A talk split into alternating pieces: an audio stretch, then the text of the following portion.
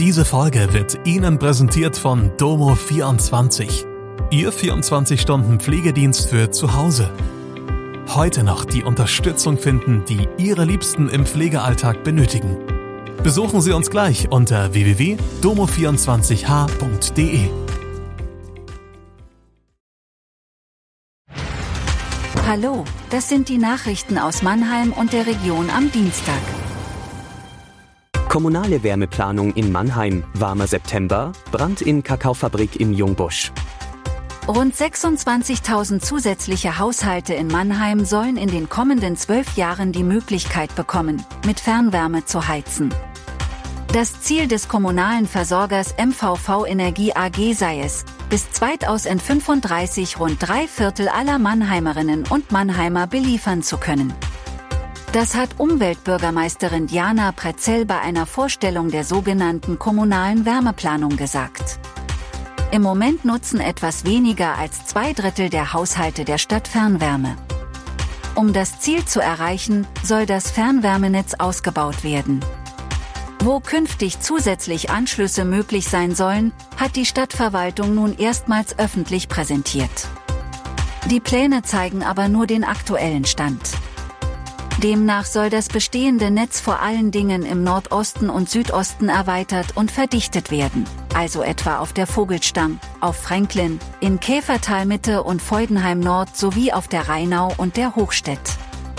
In weiten Teilen des Nordens der Stadt und am östlichen Rand, beispielsweise in Sandhofen, der Gartenstadt, in Wallstadt, Neuostheim, Seckenheim oder Friedrichsfeld, ist bislang dagegen kein Ausbau in relevanter Größe vorgesehen. Wann in welchen Gebieten neue Leitungen verlegt werden sollen, steht im Moment noch nicht fest. Die Erweiterung des Fernwärmenetzes ist das Herzstück der kommunalen Wärmeplanung. Das Land hat die größeren Städte in Baden-Württemberg dazu verpflichtet, bis Ende 2023 solch ein Konzept vorzulegen. Es ist eine Art Fahrplan für die zukünftige klimaneutrale Wärmeversorgung. Meteorologen rechnen damit, dass der September 2023 den bisherigen Wärmerekord im Land bricht. Voraussichtlich bis Mitte kommender Woche halten die für die Jahreszeit recht milden Temperaturen im Südwesten an. Der deutsche Wetterdienst rechnet bis einschließlich Freitag mit bis zu 27 Grad. Dann kommt eine kleine Pause. In der Nacht auf Samstag zieht eine Kaltfront mit Schauern Richtung Bayern und Österreich durch. Danach soll es aber schon wieder mit sommerlichen 23 bis 25 Grad weitergehen. Damit könnte der September zum wärmsten in Baden-Württemberg seit Beginn der digitalen Aufzeichnungen im Jahr 1961 werden. Falls sich in den kommenden Tagen keine allzu langen Nebel halten, könnte der diesjährige September auf zwischen 18,5 und 19 Grad im Mittel kommen, so der deutsche Wetterdienst. Nach seiner Einschätzung ist dieser mögliche Anstieg ein eindeutiges Signal des Klimawandels. Künftig könne sich dieser Effekt noch verstärken und sich der Herbst in Baden-Württemberg in eine spätere Zeit im Jahr verschieben. Mit mehr als 250 Sonnenstunden wird der diesjährige September zwar als heiterer, aber wohl nur als zweitsonnigster September in die Statistiken eingehen. In einer Kakaofabrik im Mannheimer Jungbusch ist am frühen Dienstagmorgen ein Feuer ausgebrochen. Durch zwei Brandstellen ist es zu einer starken Rauchentwicklung gekommen. Die Feuerwehr war mit rund 50 Kräften vor Ort und habe die Flammen unter Kontrolle bringen können. Es gab keine Verletzten. Die Schadenshöhe ist noch unklar. Die Einsatzkräfte waren mit dem Ausräumen von Produktrückständen aus der betroffenen Anlage und dem Ablöschen von Glutnestern innerhalb der Verrohrung bis mittags beschäftigt. Produktionsbedingt komme es in der Kakaofabrik immer wieder zu Bränden, so ein Feuerwehrsprecher. Erst im März und im Mai dieses Jahres hat es dort gebrannt.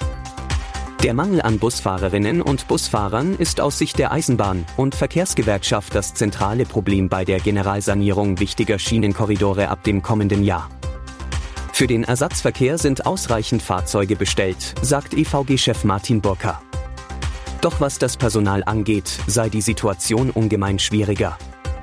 Los geht es im kommenden Sommer auf der Riedbahn zwischen Frankfurt und Mannheim. Der wichtige Fernverkehrskorridor wird für rund fünf Monate vollständig gesperrt und rundum saniert. Damit die Fahrgäste trotzdem in die angrenzenden Regionen kommen, hat die Bahn rund 400 Ersatzbusse bestellt. Die EVG bezweifelt, dass dafür ausreichend Fahrerinnen und Fahrer zur Verfügung stehen. Da geht es nicht nur um Gehaltsfragen, sondern auch um die Arbeitsbedingungen, betont Burkhardt. Das sei eine enorme Herausforderung, die bewältigt werden muss, nicht nur für ein Jahr, sondern jedes Jahr bis mindestens 2030.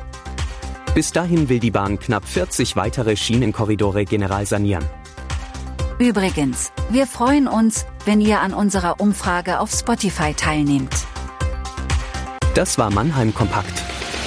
Jeden Montag bis Freitag ab 16 Uhr auf allen gängigen Podcast-Plattformen.